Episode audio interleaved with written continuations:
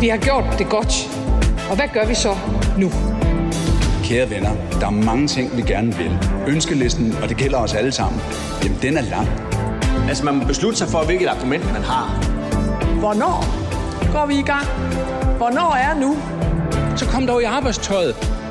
Pas på med skræmmekampagner og overdrivelser. Ja, sådan lyder den klare advarsel til ja-partierne i den kommende EU-folkeafstemning. Og advarslen kommer fra en af deres egne. Lad være med at overgøre betydningen. Altså, verden går ikke under, hvis det bliver et, et nej. Venstre Søren Gade stempler nu for alvor ind i EU-valgkampen. Og jeg taler med ham om ja-sidens største fejl, og om man overhovedet kan tro på en erklæret skeptiker som ham. Vi får også besøg af en partileder på lidt af en opgave. Rygtet om Alternativets død er stærkt overdrevet. Franziska Rosenkilde skal forsøge at puste liv i et skræntende parti, når der den her weekend er landsmøde i Alternativet. Så hvordan vil hun gøre det? Ja, det spørger jeg hende om senere i udsendelsen. Og når ja, så var det her jo også ugen, hvor et højt overraskende jobskifte igen sat gang i stolelejene på i ministerierne. Og, og så kom den her mulighed i Bryggeriforeningen, og det vil jeg bare enormt gerne. Vi giver dig en fyldig rokadeanalyse sidst i udsendelsen, hvor vi også skal vende muligheden for et efterårsvalg. Vi er klar til at skyde denne uges mandat i gang. Bag mikrofonerne er politisk redaktør Thomas Larsen, og jeg hedder Pernille Rudbæk. Velkommen til. Men vi starter altså med Søren Gade fra Venstre, der nu for alvor stempler ind i EU-valgkampen, Thomas. Og lad mig øh, starte med at få helt på plads, hvorfor han overhovedet er så interessant. Jamen det er han jo, fordi at han hører til den her lille bitte kreds af toppolitikere, der har en helt særlig popularitet og dermed også en helt særlig gennemslagskraft i forhold til, til vælgerne. Og øh, så er der ingen tvivl om, at den gennemslagskraft, den vil man på ja-siden meget, meget gerne udnytte til, at han bliver en væsentlig trækkraft frem mod den 1. juni, hvor vi jo så skal stemme om, hvorvidt forsvarsforbeholdet skal fastholdes eller skrottes.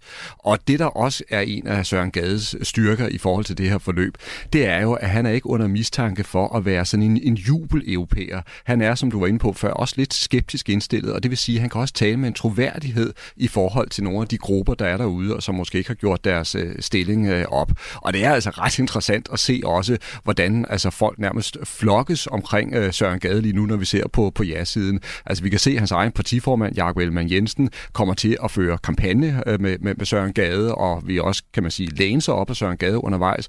Og vi kan også se, at øh, topfolk fra regeringen, altså helt oppe i toppen med, med statsminister Mette Frederiksen, men også forsvarsminister Morten Bødskov, altså har tænkt sig også at lave arrangementer med Søren Gade, og det er jo ikke alene fordi de synes godt om Søren Gade, det er simpelthen fordi de også mener, at han kan tale på en særlig måde til befolkningen netop nu. Så han taler altså på en anden måde end resten af ja-siden. Hvis vi lige prøver at kigge lidt på, hvordan landskabet ser ud her knap en måned, inden vi alle sammen skal stemme. Så øh, den seneste øh, meningsmåling, jeg kunne finde, er fra Opinion den 29. april der siger øh, 39 procent, at de vil stemme ja, 26 procent siger nej, men måske mest interessant er knap hver tredje faktisk fortsat i tvivl. Er det her, at Søren Gade kommer ind i billedet?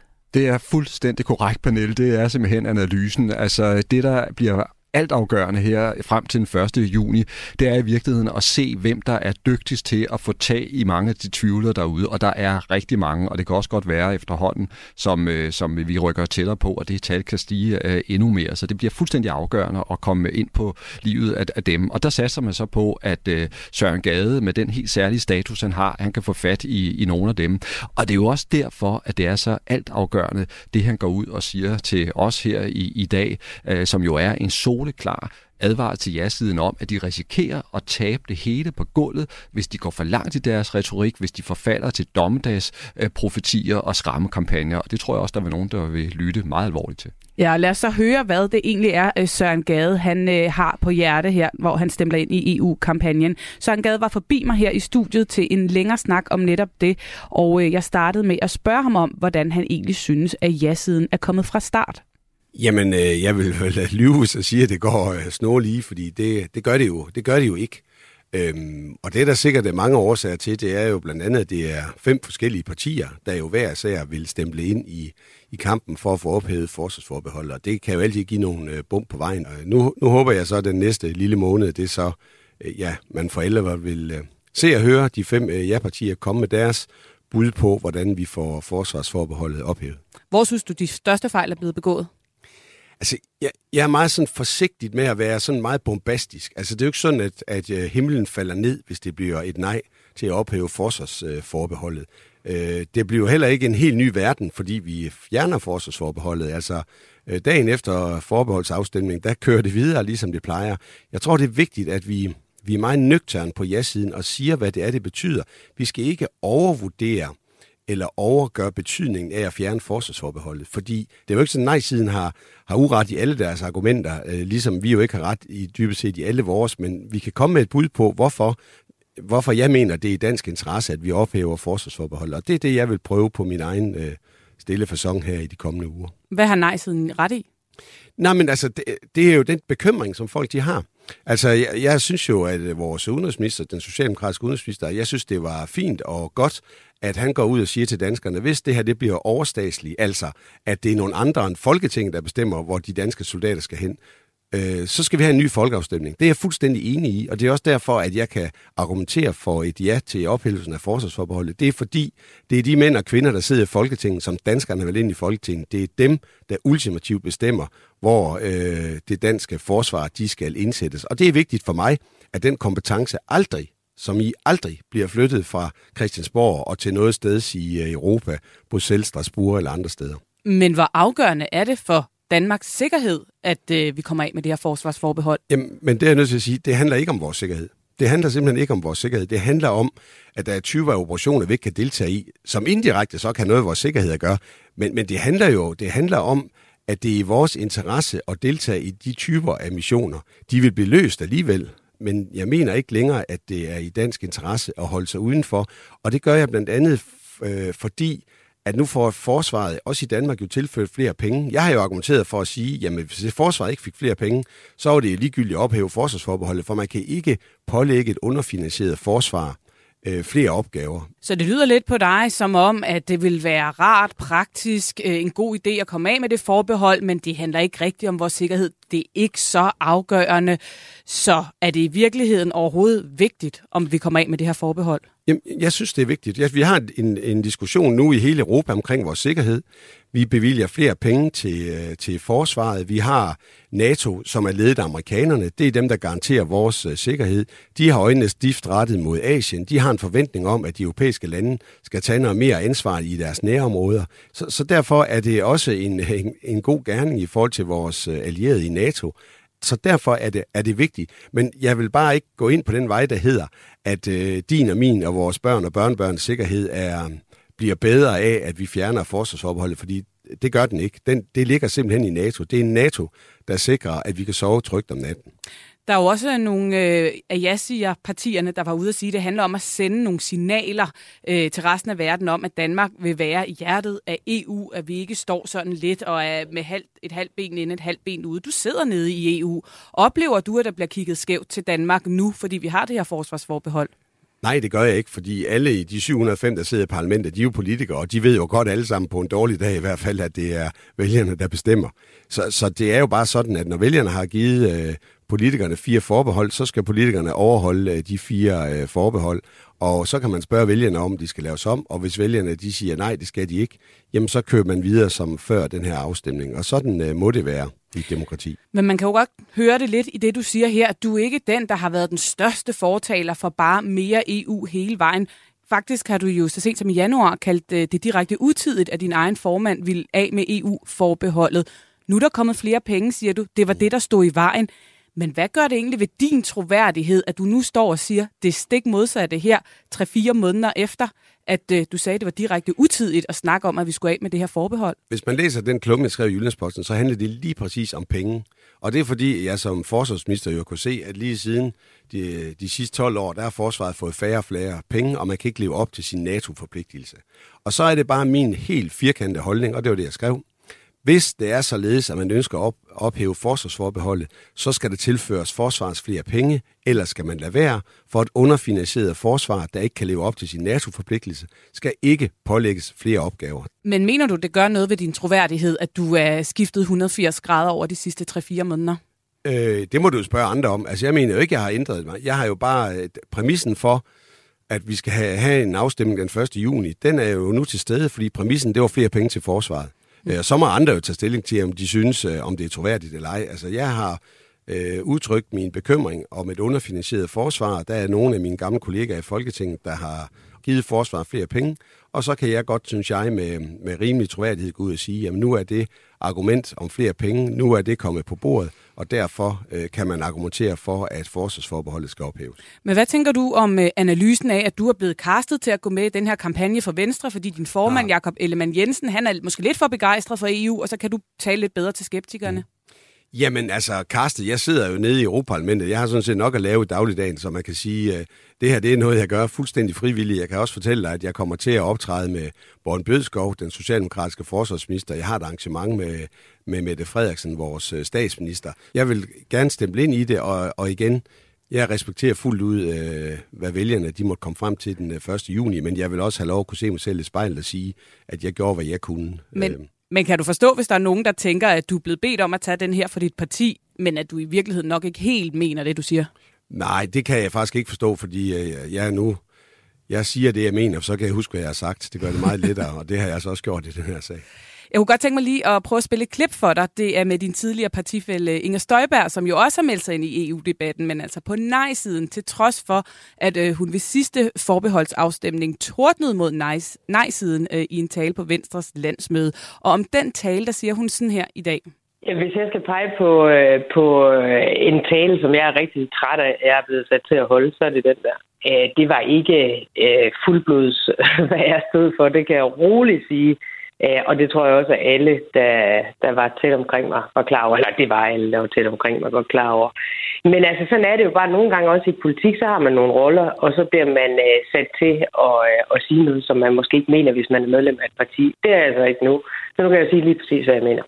Ja, sådan er det i politik. Nogle gange bliver man sat til at sige noget, man ikke rigtig mener. Kan du forstå, hvis der er nogen, der kan drage paralleller til dig her? Nej, det kan jeg ikke. Jeg, jeg synes, jeg har, som jeg siger, jeg siger det, jeg mener, så kan huske, at jeg har sagt, det har givet mig mange smæk øh, undervejs. Øh, jeg blev valgt til Europaparlamentet, øh, og jeg bliver kaldt en, der vil der er imod øh, den, det europæiske samarbejde. Det er jeg ikke. Jeg er bekymret for vejen, det europæiske samarbejde er på. Frihandel har gjort os rige, det er, er vigtigt at sige. Øh, migration og de ydre grænser, det er vigtigt for os alle sammen, den grønne omstilling. Men jeg har stadigvæk svært ved, og kommer aldrig til at synes, at den sociale dimension øh, er en god idé, at der skal laves en sundhedsunion eller en social union. For det mener jeg dybest set, at Folketinget og danskerne de er bedre til. Men det betyder ikke, at man er mod hele projektet. Og det er også det, jeg siger i diskussionen om, rets, øh, om forsvarsforbeholdet. Vi stemmer jo ikke om Danmarks tilknytning til EU. Vi stemmer om, at Danmark skal have fjernet vores øh, forsvarsforbehold, øh, selvom øh, modstanderne de vil gerne have til at handle om et for og imod EU, og det er altså bare forkert. Men I har som sagt været meget tætte kolleger. Øh, du kender hende rigtig godt. Det gør jeg. Hvordan har du det hele taget med, at du, skulle, du skal i valgkamp mod din øh, tidligere øh, tæt bekendte og øh, partifælle Inger Støjberg her, og så stå på hver sin side af bordet? Jamen ved du hvad, jeg har altid, jeg har aldrig delt mine venner op i sådan en politisk øh, rangorden. Altså jeg har jo rigtig gode venner, øh, ja, fra den, øh, i den nuværende regering, ligesom jeg har haft altid. Og Inger, hun var min ven, og det er hun stadigvæk, og jeg har da talt med Inger så sent som, øh, som i dag. Øh, så jeg tror, det kan vi begge to godt overleve, om vi skulle gå head-to-head i en duel for eller mod forsvarsforbeholdet. Jeg kunne godt tænke mig at slutte lidt der, hvor vi startede. Du var selv inde på det. Ja-siden er måske kommet lidt tvivlsomt øh, fra start. Der har været nogle øh, bump på vejen. Vi ved jo traditionelt, at nej-siden faktisk har det med at vinde terræn op mm. til, en, til en afstemning.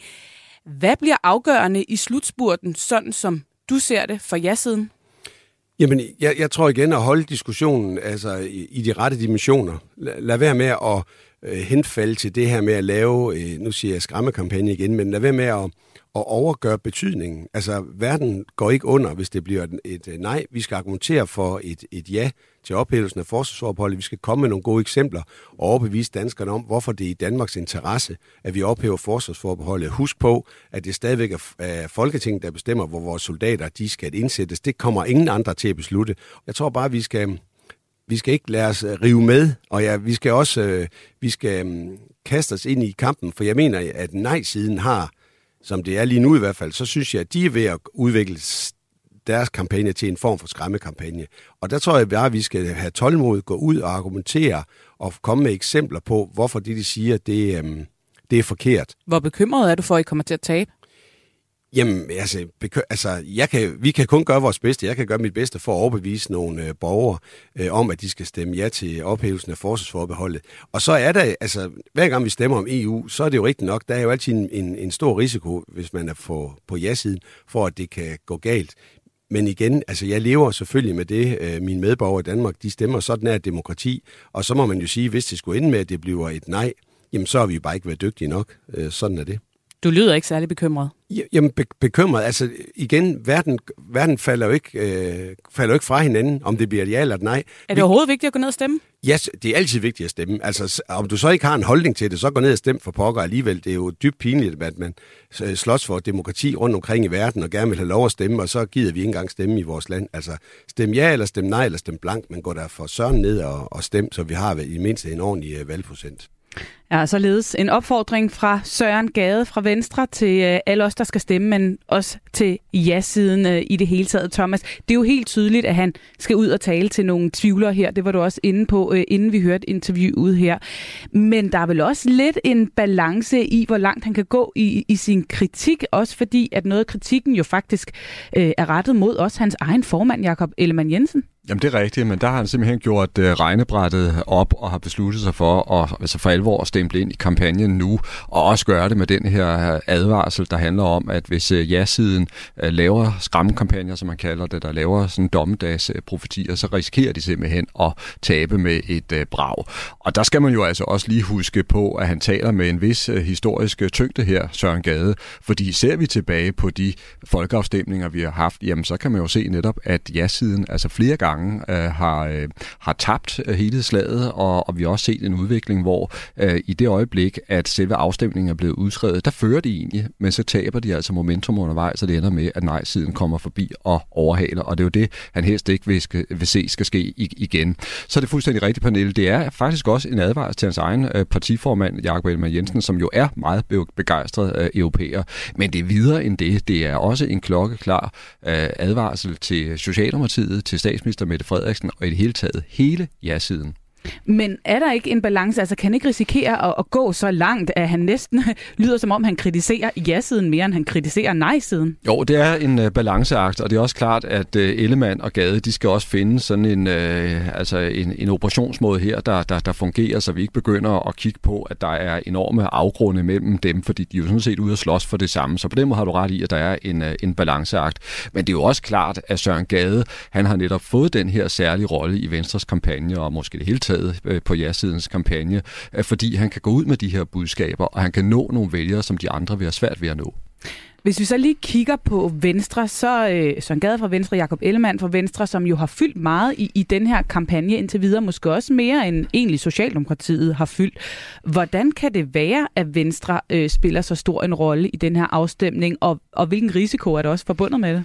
Ja, hvis jeg lige må starte med at sige, Pernille, så er, det, er de måske godt nok hovedrolle, hovedrolleindhaver indtil nu, men det er godt nok altså hovedrolleindhaver i et meget, meget lille stykke, forstået på den måde, at kampagnen jo reelt ikke har lettet for jorden øh, endnu, og det er egentlig også interessant i sig selv, at der ikke er mere øh, debat derude. Så jeg tror, det kommer til at slutte med et, øh, et brag, hvor alle for alvor altså stempler ind i, i, en, i en slutfase.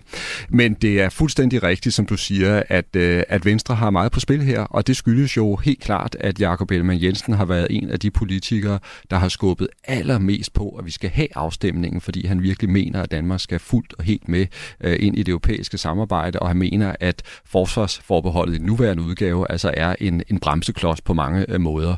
Øh, det betyder selvfølgelig også, at bordet fanger, så han bliver nødt til at melde sig på banen, han bliver nødt til at være meget, meget aktiv og kæmpe for sin sag. Men der sidder også folk i Venstre, øh, det kan jeg godt røbe, som er meget bekymrede for, hvis det nu ender med at blive et, øh, et nej, og hvis øh, det ender med, at Venstre er med til at tabe kampagnen. For så er det klart, en del af det nederlag, det vil også klæbe til øh, Jakob Ellemann Jensen, selvom jeg tror stadigvæk, at den, der har allermest på spil, det er statsministeren, det er Mette Frederiksen, hvis det ender med at blive nej. Politik handler også om at dele os efter anskuelser. Det var lige præcis det, jeg ønskede. Er vi klar til at gå hele vejen sammen, hvis vi kan blive enige? Tak fordi du har valgt at tilbringe lidt tid sammen med os her på mandag til at nørde ned i dansk politik, som det tager sig ud lige nu. Og øh, skulle du få lyst til at gøre mere end bare lytte, ja, så kan du altså også altid skrive ind til os og blande dig på 1424. Vi har netop hørt en øh, skeptisk Søren Gade entrere i EU-debatten med en lille opsang til hele ja-siden. Senere skal vi selvfølgelig også dykke ned i den rokade, som kickstartede den politiske uge. Vi skal både gøre status på det, der skete, men øh, ikke mindst også forsøge at se lidt frem i forhold til, hvor svækket regeringen nu står, og om vi skal til at lægge planer for et efterårsvalg. Det mener en af vores gæster senere, nemlig at vi skal, kan allerede nu røbe. Så øh, bliv endelig hængende her på Radio 4 og få det hele med. Det startede som en af dansk politiks helt store overraskelser og succeser, men øh, nu ligger Alternativet altså og ruder rundt et pænt stykke under spærregrænsen. I weekenden skal politisk leder Franziska Rosenkilde så forsøge at sparke gejst og håb i partiet, når der er landsmøde. Og hvordan hun vil gøre det, ja, det taler jeg med hende om lige om lidt. Men lad os lige få sat rammen først, Thomas. Hvad er det for en situation, Alternativet befinder sig i her nu? Jamen, det er da svært. Altså, det er den nøgterne vurdering. Det er klart, at man skal tage hatten af for, at, øh, at øh, de kæmper for at holde øh, partiet i live og give det en ny periode i, i Folketinget efter næste valg. Altså, det er en kamp, som de har taget på sig, men sådan rent nøgternt og objektivt, så er det også op og bak på mange måder, fordi det er jo et parti, der har været igennem en enorm krise, stor afvandring, interne slagsmål, og det er jo klart, det er noget, der, der, der smitter af. Hvordan ser du mulighederne for at, at forvente skuden? Op ad bakke, men jeg vil så samtidig sige, at jeg, jeg vil ikke dømme det fuldstændig ude. Det er ikke altså en total umulig øh, mission, og jeg har også lige kigget lidt på, på meningsmålingerne, fordi det er jo rigtigt, at partiet ligger under spærregrænsen nu, men altså det ligger omkring 1%, 1,2, 3 og på en rigtig god dag 1,5%. Og det vil sige, så øh, kan man, hvis man får gang i en god kampagne, så kan man rent faktisk godt nå over øh, spærregrænsen, og der tror jeg er noget, der bliver fuldstændig afgørende for partiet. Det er i virkeligheden, at man finder tilbage tilbage til rødderne og få lavet den her altså netværksfølelse, græsrodsfølelse bevægelse, hvor man også bruger de digitale medier og får skabt nogle miljøer øh, derude. Det var faktisk det, som vi undervurderede i sin tid, da partiet fik sit øh, gennembrud. Det, det tror jeg bliver noget af det, som man skal, man skal lykkes med. Og så vil jeg også sige, hvis man øh, sammenligner øh, alternativet med, øh, hvad hedder det, frie grønne, udbryderne, så ligger alternativet langt bedre, og alternativet ligger også langt bedre end øh, Veganerpartiet. Det er jo rent faktisk sådan, at vi ser på Veganerpartiet og på Frie Grønne, så er de jo næsten svære at, at måle, fordi der nærmest ikke er noget pulslag. Og Alternativet er jo et parti, der nærmest blev født på toppen, men som siden altså krakelerede næsten lige så hurtigt, som det blev skabt. Her er historien om Alternativet sådan ganske kort fortalt. Alternativet blev født den 27. november 2013. Vi inviterer jer her for at fortælle, at vi har stiftet et nyt parti, Alternativet. Bag partiet stod den tidligere radikale kulturminister og kaospilot Uffe Elbæk. Øh, politik kan være så meget mere end den måde, vi gør det på i dag. Altså, Der var brug for et alternativ i dansk politik, mente han. Et grønt alternativ med bogstavet O. Så jeg ved godt, at det kan gøres bedre. Og selvom mange politiske eksperter tvivlede, ja, så bragede Alternativet ind i Folketinget i 2015. Hvorfor det? Alternativet fik 4,8 procent af stemmerne og 9 mandater. Var det crazy det her, mand? Og blev dermed større end både radikale, SF og konservative. Men i 2017 væltede møgssagerne ned over Alternativet. Beskyldninger om grænseoverskridende festkultur og et dyrt indrettet borgmesterkontor på Københavns Rådhus. Jeg har derfor i går meddelt hendes majestæt dronningen, at der udskrives valg. Ved valget i 2019 trak Uffe Elbæk overskrifter, da han pegede på sig selv som statsminister. Nu skal I høre. Vi har jo haft, det vil sige, det har været byens bedste fest, der er herinde. Det blev han ikke, og partiet måtte nøjes med 3% af stemmerne og sige farvel til fire mandater. Altså, bare tage den ind, det er en bomber, for helvede. Senere samme år i december valgte Uffe Elbæk så at trække sig som formand og give stafetten videre. Josefine. Ny formand blev Josefine Fock, som dog hurtigt blev ramt af beskyldninger om dårlig ledelse og direkte ruskeri. Så det er en meget principiel grund til, at jeg siger, nu øh, kan jeg ikke længere se mig selv i det. I marts 2020 forlod Uffe Elbæk så Alternativet sammen med tre partifælder og stiftede siden Frie Grønne sammen med Susanne Simmer og Sikander Siddiq. Tilbage i Folketinget er nu et eneste mandat. Sikke en fornøjelse det er at stå her i dag og tale til jer. Og den nye politiske leder hedder Franziska Rosenkilde. Og lad mig starte med at understrege, at rygtet om Alternativets død er stærkt overdrevet. Ja, og så velkommen til dig, Franziska Rosenkilde. Tak skal du have. Du har siddet og lyttet med. Ja, det er helt nostalgisk jo. Godt eller skidt? Jamen både og, øh, fordi det er jo klart, at, øh, at det hele passer jo, og det, øh, det er jo sådan med kriser, at det lærer man rigtig meget af.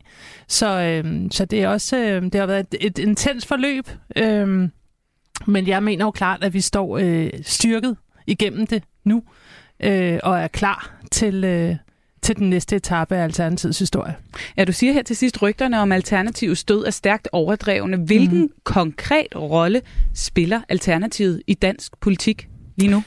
Jamen, øh, vi er det parti, som vi er stadig alternativet til det systembevarende. Vi er det parti, der, øh, der tager klimakrisen allermest alvorligt, og som ikke ønsker at være med i aftaler, der ikke løser problemerne, og som, øh, som udfordrer hele vores øh, vækst. Øh, grundlag. Altså hele økonomisk vækst er jo virkelig et, et plusord i dansk politik, øhm, og det er, det er et problem, at vi ikke diskuterer det dilemma, vækst gør, fordi der endnu ikke er et vestligt land, der har formået at have en økonomisk vækst, som er inden for klodens bæreevne. Og det vil sige, den måde, vi... Øhm, indretter vores samfund på, det decideret ødelægger klodens øh, klima, og det er jo vores eksistensgrundlag. Så vi er det parti, som, øh, som bestående af mange forskellige mennesker, ønsker et bedre samfund. Man kan sige, ja, det er det, I, I stadig står for og hele tiden har stået for, men mener du, at Alternativet også stadig spiller en aktiv rolle i den debat? Fordi nogen vil måske mene, at det for tiden er lidt svært at få øje på Alternativet i, øh, i den grønne debat. Ja, det forstår jeg godt. Det er jo også, fordi vi ikke så tit bliver inviteret med af medierne. Altså, det, sådan er det jo også, at, øh, at det er jo også en, en, øh, en platform, der bliver sat af nogle medier, og der kan det godt være svært at få, få plads, når man er et lille parti. Men, øh, men jeg, jeg tror på, at jeg mærker hele tiden flere og flere øh, borgere, der kommer hen til mig og siger, hvor er det fedt, I stadig er der, for I er dem, der bare altid står ved det, I siger, I er, og I bliver ved med ligesom at udfordre det bestående. Og det er stadig vores politiske ståsted. Og vores politik, det kan godt være, der har været mange øh, dramaer og øh, personsager, men vores politik er jo den samme.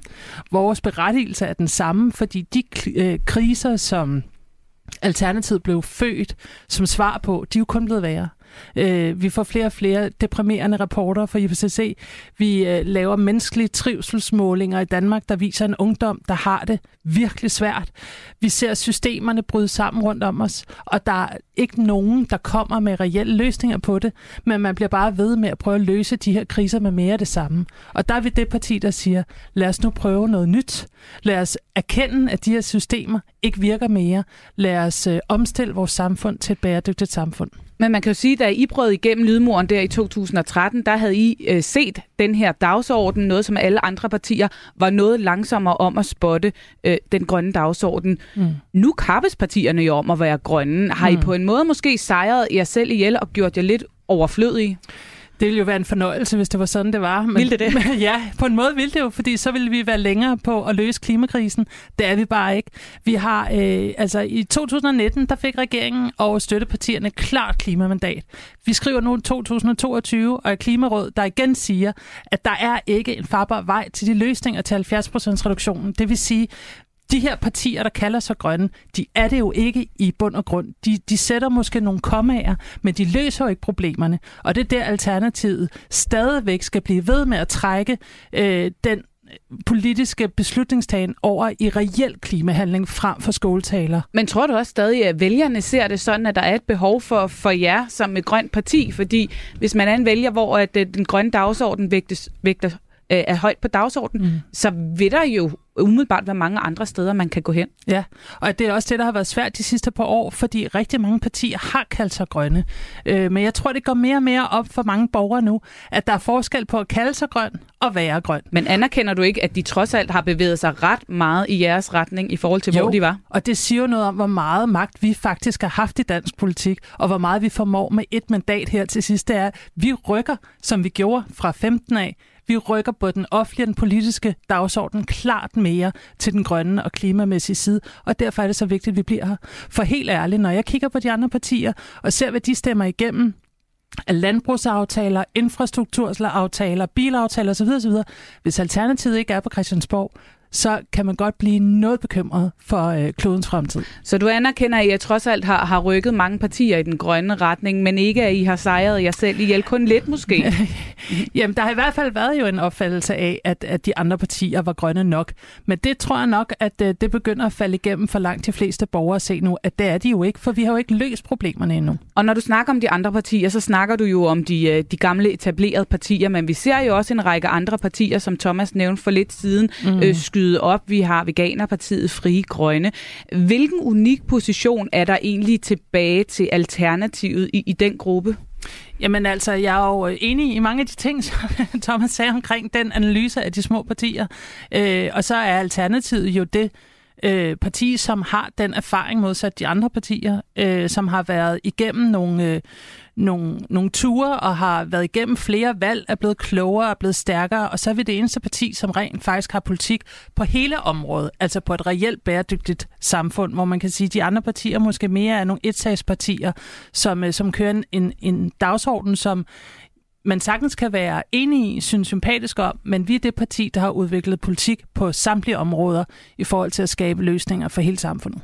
Og en ting kan man så sige, det er, om det kan lykkes jer at, at sætte jer på den her grønne dagsorden igen, som der er kommet noget mere konkurrence om øh, øh, i løbet af de, øh, de seneste år. En anden ting er vel i virkeligheden også, om det kan lykkes at ændre Alternativets historie, for som leder må du jo også øh, tænke over, at der går mange vælgere mm. rundt derude og tænker, at det var noget, man stemte på en gang. Det var en mm. succes en gang. Nu er det sådan lidt en, en fest, der er gået død.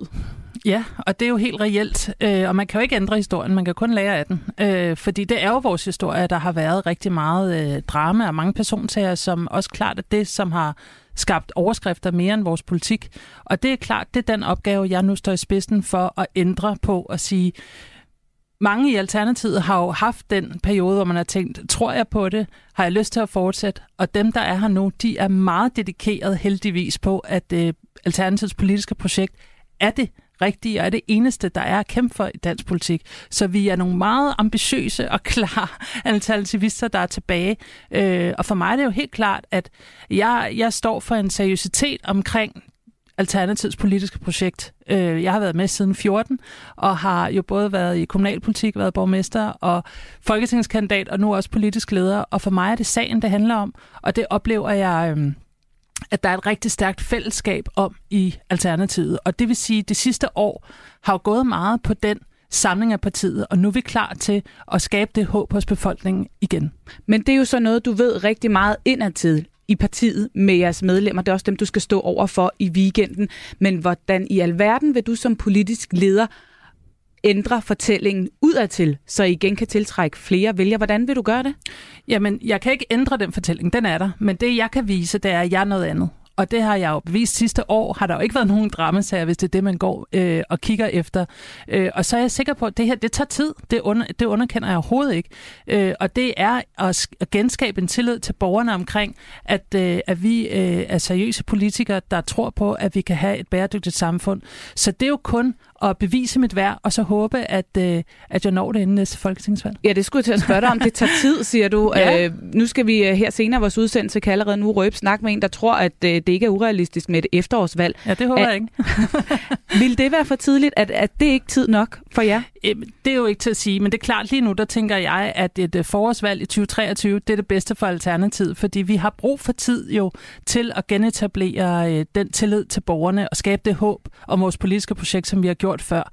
Så øh, et, hvis der kommer et efterårsvalg, jamen, så brager vi afsted på det. Det er klart, og det er vi selvfølgelig også klar til. Men, øh, men, men det er klart, at øh, tiden den er, den er god for mig og Alternativet lige nu. Og hvis der så kommer et valg, og det ikke lykkes øh, for jer at komme op over spærgrænsen, er det så det? Skal vi lægge alternativet i graven så? Det kan jeg jo ikke svare på nu. Øh, lige nu der er fokus på folketingsvalget. Og så, øh, så må vi jo se, hvordan øh, danskerne de reagerer der. Fordi det har også noget at gøre med, øh, hvad, hvad er tilslutningen til, til partiet. Men der er ingen tvivl om, at Alternativets politiske projekt, det fortsætter. Men kunne du forestille dig at fortsætte som leder, selv hvis det ikke øh, lykkes dig at få? Fordi nu ved jeg, at du har også taget øh, overlov fra, øh, fra dit job i øh, Københavns Kommune for virkelig at dedikere dig fuldstændig til, til det landspolitiske, så du har gået all in på det her. Er det knald eller fald for dig som leder? Nej, det vil jeg ikke sige, det er. Men det er klart, at det er et, øh, et meget, meget vigtigt år for Alternativet, øh, og at øh, det er vigtigt for os at være repræsenteret øh, på Christiansborg. Alternativet har jo også været igennem flere ledere før dig. Mest, øh, kan, altså mest øh, kan man sige, øh, dominerende med, med Uffe Elbæk, som jo også stiftede det. Jeg tænker måske, øh, at for mange døde Alternativet, måske lidt med ham. Kan du som leder fylde det tomrum ud, og hvordan vil du gøre det? Jamen, Alternativet med mig i spidsen er ikke det samme alternativ som med Uffe i spidsen. Øh, Uffe Elbæk kunne noget helt særligt i forhold til at skabe alternativet og få det så bravende ind, som I også fint fortalte i uh, historien her. Uh, jeg kan noget andet, um, og det er det, jeg skal bevise nu. Og hvad er det præcis, du kan? Jamen det er jo, at uh, en seriøsitet og en, et, langsigtet, uh, et langsigtet perspektiv omkring en omstilling, bæredygtig omstilling af vores samfund, hvor at det er, det er politikken og det er sagen, der kommer i fokus her. For nu har vi nogle andre erfaringer, og vi har lært af, af det, vi har været igennem, og det er det, jeg står i spidsen for nu. En seriøsitet, siger du. Øh, hvis jeg skulle være lidt grov, så kunne det jo lyde en lille smule kedeligt også. Altså, kan man virkelig få alternativet op og flyve igen med seriøsitet? Ja, fordi vores politik er voldsomt seriøs, og kriser ude i verden er rigtig seriøse. Så jeg mener, det er, det er tiden nu, hvor det er, at øh, både vores politik og verden bliver taget seriøst. Og nu skal du så se dine øh, medlemmer i øjnene i næste weekend. Helt kort her til sidst, Franziska Rosenkilde. Hvad bliver dit allervigtigste budskab til dem? Jamen det er, at, øh, at vi øh, er et virkelig stærkt fællesskab nu, og vi alle sammen øh, skulder mod skulder skal stå i, øh, i første geled øh, frem mod næste folketingsvalg for øh, alle sammen at kæmpe for, øh, for en omstilling af vores samfund til et bæredygtigt, om, til et bæredygtigt samfund. God fornøjelse med det, og tak, øh, tak for besøget, Franziska Rosenkilde, politisk leder af Alternativet. For mig skal der bare lyde et ønske om at række hånden frem. Så venner, vi har meget, vi kan løse sammen i politiske symboler og i kommunikationsstrategier frem for øh, reelt indhold. Du lytter til Radio 4's politiske magasin Mandat. Bag mikrofonerne sidder politisk redaktør Thomas Larsen, og øh, jeg hedder Pernille Rødbæk. Franziska Rosenkilde, hun er på vej ud af studiet, og next stop for hende er altså landsmødet i weekenden, hvor hun jo så skal forsøge at puste gejst og håb i sine medlemmer. Vi har også hørt fra en anden politiker med en stor mission, nemlig Søren Gade, der nu for alvor er stemplet ind i øh, EU-valgkampen med en lille advarsel til ja-siden om at holde lidt igen med de skingre skræmmekampagner og lade nej-siden tage sig af dem. Vi har stadig godt og vel et kvarter igen, og øh, dem skal vi altså bruge på at vende denne uges helt store politiske drama. Tak fordi du lytter med derude. Ja, for i mandags landede en af de mest overraskende opsigelser i lang tid i dansk politik. Jeg er nået dertil i mit liv, hvor det her er noget, der har fyldt i mit hoved, det med at prøve at, at, at lave noget andet og få et andet liv. Og, og så kom den her mulighed i Bryggeriforeningen, og det vil jeg bare enormt gerne. Ja, justitsminister Nick Hækkerup tjekkede ud af et af de mest prestigefyldte ministerier for at tjekke ind som direktør i Bryggeriforening. Noget, der fik øh, øjenbrynene til at løfte sig lidt rundt omkring, og spekulationerne til at vælte frem på de sociale medier, og det vender vi alt sammen tilbage til øh, lige om lidt med Thomas. Lad os først lige gøre status på spillebrækkerne, hvor de nu står sådan helt kort. Nick Hækkerup, han er ude. Hvor vigtig en brik var han? Han var en meget, meget vigtig øh, brik, fordi han tilhørte simpelthen uh, Mette Frederiksens absolute uh, inderkreds. Han har været med til at skabe det fundament, som uh, partiet gik til valg på sidste gang, og som jo også indebar nogle meget markante ændringer blandt andet uddanningpolitikken og også retspolitikken. Og han har været med til at styre den socialdemokratiske retspolitik, som er strammere og som er hårdere, og som man også kan sige er større samklang med stort flertal i, i befolkningen. Og så har han også på de helt indre linjer i regeringen været en af de her ganske få ministre, som, øh, som øh, Mette Frederiksen altså virkelig kan vende ting med den dybeste fortrolighed, øh, med at få for gode råd af, og også han har været en, der kunne sige noget øh, til, til hende. Og så kan vi også se på målinger, at han har været ret populær øh, minister, altså en, der har gennemslagskraft i forhold til øh, befolkningen. Øh, kort sagt, altså han har været en af de allervigtigste ministre i regeringen.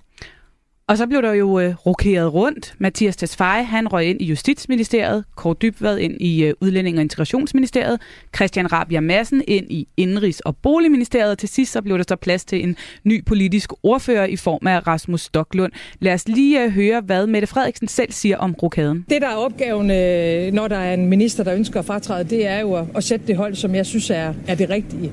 Og, øh, og jeg er ikke i tvivl om, at Mathias Tesfaye er den rette mand som ny justitsminister, øh, men udlændingeministeriet kræver øh, ganske meget. Der synes jeg, at øh, Kåre Dybvad Bæk er den rette mand. Så, så altså, det er jo en, øh, det er jo en ledelsesopgave øh, at se, hvordan, hvordan vi stiller brækkerne på spillepladen øh, bedst muligt for det her samfund. Ja, det er jo lige præcis det, der er hendes opgave at stille brækkerne rigtigt for det danske samfund, og vel egentlig også for, for hendes regering og muligheden for at, at genvinde magten ved næste valg. Thomas, er det et styrket eller svækket hold, Mette Frederiksen står med? Totalt set er det et svækket hold, og det skyldes simpelthen, at man har sagt farvel til Nick Hækkerup og mistet altså en så afgørende politiker. Så er det helt klart, altså, at de folk, der nu er blevet rykket ind på, på nye øh, poster, det er øh, talentfulde, det er driftsikre folk, altså især når vi taler om Kåre Dybvad og Mathias Tesfaye, som altså virkelig øh, er stærke politikere. Øhm, men det, der bare er problemet, hvis vi ser på dem, det var, at de var utrolig stærke på de ressortområder, som de sad på, altså, og virkelig havde en mission, også en mission, de selv har været med til at definere. Og øh, det er jo så spørgsmålet, altså om, om, om de så kan gøre det lige så godt, altså på de områder, de kommer øh, ind på. Og der må man bare sige igen, at noget af det, der er problem, problemet ved sådan nogle rokader, når de kommer et stykke ind i, øh, i en øh, regerings øh, levetid, det er, at så håber der sig sager op, der håber sig svære sager op, og når de kommer ind altså til deres første arbejdsdag, som de har haft i deres ministerier, så er der ikke et blankt skrivebord. Det er ikke deres øh, egne, skal vi sige, valgløfter, de skal til at realisere, eller deres egne politiske mål, de kan øh, stille forrest i billedet. Nej, de kommer ind til nogle skrivebord, der er fyldt med problematiske sager. Og så har vi Justitsministeriet. Ja, der kan man sige, at noget af det, som øh, Mathias Tesfaye med det samme bliver enrolleret i, det bliver den her altså sag omkring øh, Forsvarets efterretningstjeneste, ikke? Altså, hvor vi lige nu har den her helt ekstraordinære situation, at den tidligere chef for efterretningstjenesten, han bliver simpelthen efterforsket for, om han har begået landskadelig virksomhed. Det samme gælder for den tidligere forsvarsminister fra Venstre, Claus Hjort Frederiksen. Det er en rigtig ubehagelig sag at skulle til at tage sig af. Så kommer minkrapporten også senere, som øh, Mathias Tesfaye formentlig også bliver øh, involveret i. Så der ligger altså sådan nogle, nogle små vejsidebomber her, som han på en eller anden måde skal styre udenom eller øh, have demonteret. Um, og, og, og det viser bare, at det, det, det er ikke en ny start. Altså, de, de skal ind på nogle, øh, nogle svære områder. Kan du pege på noget sted, hvor at du kunne se, at der rent faktisk kunne komme noget godt ud af, af den her rokade for Mette Frederiksen?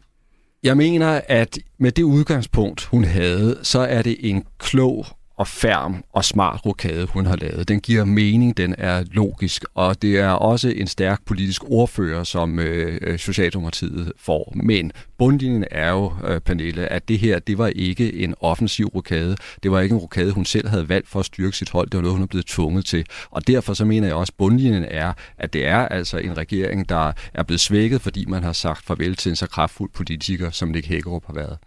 Så bundlinjen en svækket regering. Og med de ord, så øh, goddag til dig, Benny Damsgaard. Tak for det. Du er her jo, fordi vi hver uge øh, på mandat gerne vil tage vores lytter med helt ind i øh, det politiske maskinrum, i det, der hedder kommunikation, spænd, sociale medier. Og øh, det er altså sammen med nogle af de skarpeste hoveder på netop de her områder. Og i dag, der er du her altså. Godt at have dig. Ja, du skal ikke uh, nikke så beskeden eller ryste så beskeden på hovedet. Du er jo rådgiver og tidligere kommunikationschef i Konservativ, og så har du altså styr på, på alt det der med strategi og spin, som ligger jo bag de udmeldinger, som politikerne kommer med, og de kompetencer, dem skal vi altså bruge i dag til at komme lidt mere ned i hele kommunikationen omkring Nick Hækkerups afgang mm. og betydningen for et måske kommende valg. Lad os starte med at se lidt på, hvordan det her skifte egentlig blev eksekveret af regeringen set med, med dine rådgivers spindøjne? Jamen, altså meget øh, kommunikation øh, i forbindelse med ministerrokader af den her karakter handler jo om at få det bedst mulige ud af en dårlig situation, som, som Thomas også lidt var inde på. Så var det jo ikke en rokade, som som statsministeren havde foretrukket at skulle lave, så var det en, hun blev tvunget til at lave, fordi at Hækkerup havde, havde valgt, at han nu øh, ville noget andet. Og så må man få det bedst mulige ud af, af situationen, og det var det, man, det var det, man, øh, man gjorde.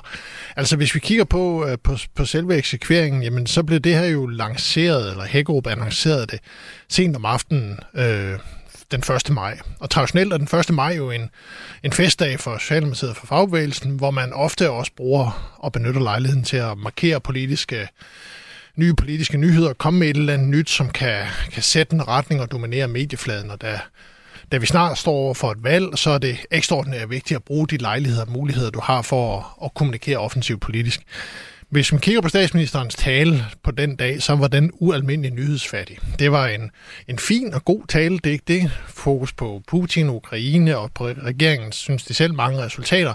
Der var ikke nogen nyheder i den. Og det kunne man godt undre sig over lige i øjeblikket, men om aftenen gav det jo god mening. Fordi der er jo ikke nogen grund til at fyre en politisk nyhed af, om kl. 11 eller 10 om formiddagen, som alligevel bliver fuldstændig overskyet om aftenen. Så de, vi- de, de vidste godt, at de vidste godt, og det, det har ikke lige var dagen sagt, nyheder. det, der, Ja. det, er, det, er, det er de vidste i nogle dage at kunne forberede sig på, og det bærer 1. maj-talen så også øh, præg af. Altså, der er ingen, der talte 1. maj efter kl. 21 om aftenen, hvor, hvor Hækkerup han melder det ud, som, som han gør. Så på den måde er det jo ganske fornuftigt øh, eksekveret, fordi man spiller ikke en, en, en nyhed på, på det her, og man, man øh, forsøger øh, at, at komme så godt ud af det, som man overhovedet kan. Og altså, internt i regeringen er man fuldstændig klar over, at den her øh, rokade og, og især Hækkerups afgang, den er meget svær at få til at se specielt godt ud, fordi at øh, med det samme, han træder tilbage, begynder det at blive spekuleret, spekuleret i, hvorfor gjorde han det? Altså, mm. nogen mente, at jobbet i Bryggeriforeningen ikke var det mest øh, eksklusive og det, det mest naturlige karriereskridt sk- skridt for en så højt profileret minister, så der måtte være et eller andet i det, konspirationsteorierne begyndte at, at køre på liv løs. det vidste de jo godt, at det ville ske. Og det havde man også allerede forsøgt på forhånd at tage lidt af toppen af. Øh, Hækkerup har jo selv tidligere, eller efterfølgende sagt, at han har haft ringet rundt til de ledende øh, politikere og ordfører fra de andre partier, så man kunne også se, at da konspirationsteorierne så begyndte at køre, så var det primært i medierne. Der var ikke rigtig nogen politikere, der hoppede med på den. Det var, det var mediekonspirationer, ikke? Og, og lad os lige prøve at, at, at dvæle lidt ved det og høre, mm. hvad Hækkerup egentlig selv sagde, da, da pressen mødte ham. Nej, jeg er ikke kørt død.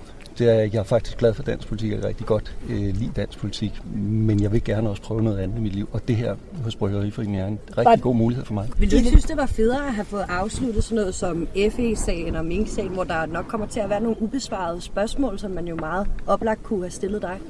Jo, jeg vil i det hele taget jo gerne have afsluttet sagerne, men i Justitsministeriet, i de fleste ministerier, men i særdeleshed i Justitsministeriet, der er det sådan, der vil altid være sager, der er hele tiden sager. Og på et eller andet tidspunkt, når der opstår en mulighed, som den her med Bryggeriforeningen, så bliver man jo nødt til at slå til. Kunne de Ja, som du også siger, så, så var det jo de spørgsmål, som de fleste ja. medier og journalister, de, øh, de stillede sig selv. Hvad med FS-sagen, Mink-sagen, at løber han for regningen mm. her? Du siger også, det vidste han nok godt, det vidste regeringen nok godt, at der ville blive spekuleret i. Kunne han have eksekveret det bedre eller anderledes? Nej, det synes jeg langt hen ad vejen ikke, de kunne, fordi at det der var en sag, de umuligt kunne komme ud af, øh, uden at konspirationsteorierne ville begynde at køre. Uden at der ville blive stillet spørgsmålstegn ved motiverne, uden at man ville begynde at, at sige, at han stak af for, for sagerne. Ikke? Altså, Hækkerup har jo ret i, at i et sag eller i et ministerium som Justitsministeriet, er der altid sager.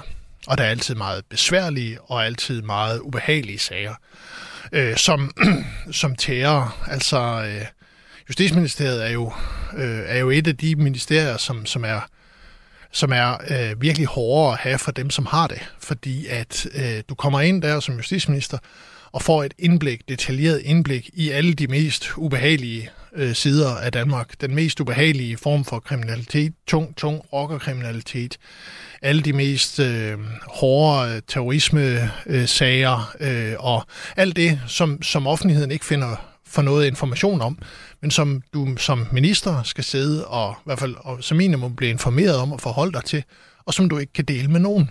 Du kan ikke dele det med din familie, du kan ikke dele det med venner og kollegaer og så lignende. Så det slider i utrolig grad på, på, på, på en justitsminister og være justitsminister.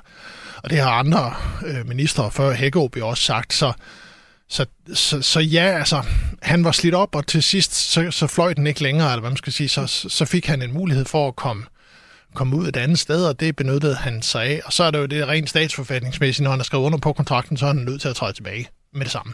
Og det er sådan lidt en anden side af sagen. Ikke? Men, øh, Mm. Og så siger du det her med, at han jo faktisk øh, har gjort lidt måske for at tage, tage toppen ja. af, af kritikken ved at, at ringe rundt til ja. diverse politikere. Har han også fået hjælp. med det? Ja, det har han. Han har også fået hjælp, fordi at øh, han har jo i en lang periode, kunne man efterfølgende se, øh, haft en dialog med Søren Pind, som trådte tilbage. I og for sig på 1. maj for fire år siden, så dengang var det, jeg trådte tilbage, tilbage på 1. maj med sikkerhed ikke ment som et venligt træk fra Søren Pinds side. Det var det ikke. Altså, det handlede om at tage toppen øh, af Socialdemokratiets 1. maj-dag den dag.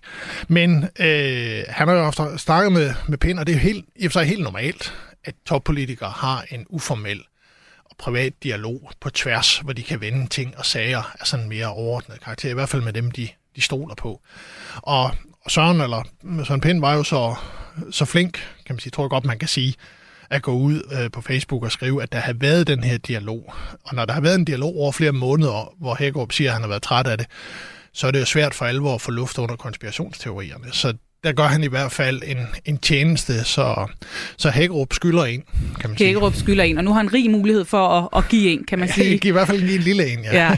Nu hørte vi øh, før Thomas slå to streger under, at Mette Frederiksen står svækket. Øh, med dine rådgiverbriller på, øh, mener du så, at hun står så svækket, at det kan rokke ved hendes planer for den kommende sæson? Og her tænker jeg måske også på valgplaner, ja. fordi jeg ved, du øh, tidligere har været ude med en analyse af, at det meget vel kunne blive til efteråret. Ja, for at tage det sidste først. Altså, jeg jeg har i lang tid været af den opfattelse, at valget kom, når perioden øh, udløb. Altså, vi talte øh, maj-juni måned 2023, når man skal til valg.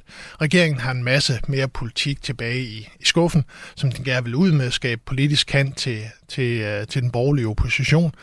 Og så er der jo også den her minkrapport, som vi også har været inde på nogle gange, øh, som kommer her til juni. Der er ikke noget, der tyder på, det der har været fremme indtil videre, i hvert fald, at den kommer til at koste regeringen livet lige frem. Men den kan give statsministeren især personligt nogle riser i lakken. Altså hun kan se ud, som om hun måske ikke er helt lige så effektiv til at være statsminister, som hun gerne vil se ud, som om hun er.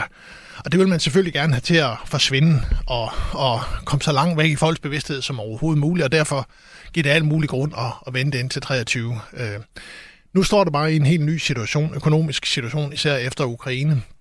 Inflationen brager opad der er en, en betydelig økonomisk usikkerhed, og meget kunne tyde på, at der vil komme, måske ikke et økonomisk sammenbrud, det er så hårdt sagt, men i hvert fald behov for at lave nogle svære økonomiske indgreb for at få styr over inflationen og få, få, få, øh, få nedbragt de økonomiske udfordringer. Altså man står med nogle helt vildt ekstreme energipriser og stigende forbrugspriser og alt muligt andet, og ikke mindst også, og så skal jeg nok stoppe med den her lange redegørelse overfor og et, skal lige have ja, alle, skal have det, det, facetterne med, det er jo ja. vigtigt.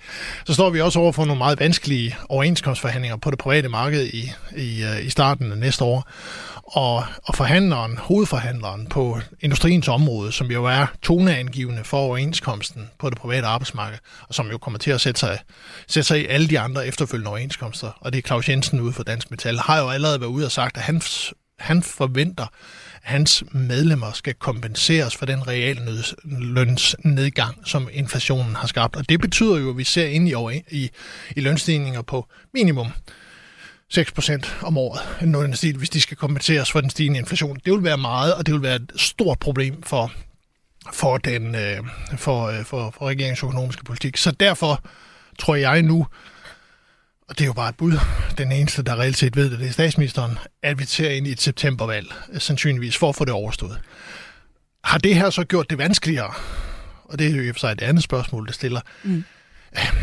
Jeg vil sige, at det her, altså, om en uge er der ikke ret mange, der taler om det her, men det bliver en, det bliver en hård uge at komme igennem. Øh, allerede i dag kan man jo se, at medieomtalen af det har været lidt for nedadgående.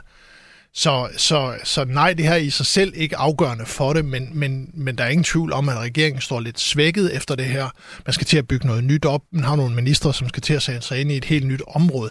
Altså, Tesfaye kan jo ikke lige fra i morgen gå ud og, og spille en, en hård rolle og en offensiv rolle på det justitsministerielle område, fordi han er ganske enkelt ikke inde i sagerne. Så derfor er der lidt en, en optakt, som, som i hvert fald på det her område bliver lidt, lidt svækket af det, men øh, de toneangivende og afgørende ting, det bliver stadigvæk mingrapporten, hvor meget skader den, mm. skader den statsministeren, og så hvordan og hvorledes udvikler økonomien sig hen over sommeren. Hvis der lige pludselig opstår fred i Ukraine, lad os håbe på det, jamen så kan, øh, kan de sandsynligvis måske gå tilbage til den oprindelige plan, som er 23. Vi får se, om du får ret, Benny. Tak for øh, den fyldige analyse. Tak for besøget. Velbekomme. Der er noget galt på Christiansborg. Og der vil jeg bare sige tak for at tage den debat op. Nu skal vi finde den politiske vilje til forandring.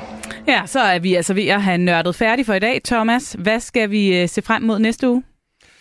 Det bliver spændende, om øh, EU-kampagnen for alvor begynder at lette. Det har jeg jo sagt et par gange, men altså nu, øh, nu må jeg tro, at de begynder at komme frem til, til at ja, komme op i løb. Ikke? Og så vil jeg sige, så bliver det også interessant at følge den uh, debat, som starter faktisk som har startet i, i dag, omkring hvordan fremtidens altså pensionsalder skal se ud. Det kan godt være, at det lyder kedeligt, men det er noget, der simpelthen har fundamental betydning for dansk økonomi fremover. Så det tror jeg bliver en meget væsentlig debat. Og så er der bare tilbage at sige øh, tak til dagens gæster, Søren Gade, Franziska Rosenkilde og Benny Damsgaard. Tak fordi du lyttede med i radioen eller måske på podcast. Det er vi rigtig glade for. Vi håber, at øh, du vil gøre selskab, når vi er tilbage igen i næste uge. Ha' det rigtig godt så længe, og tusind tak for i dag.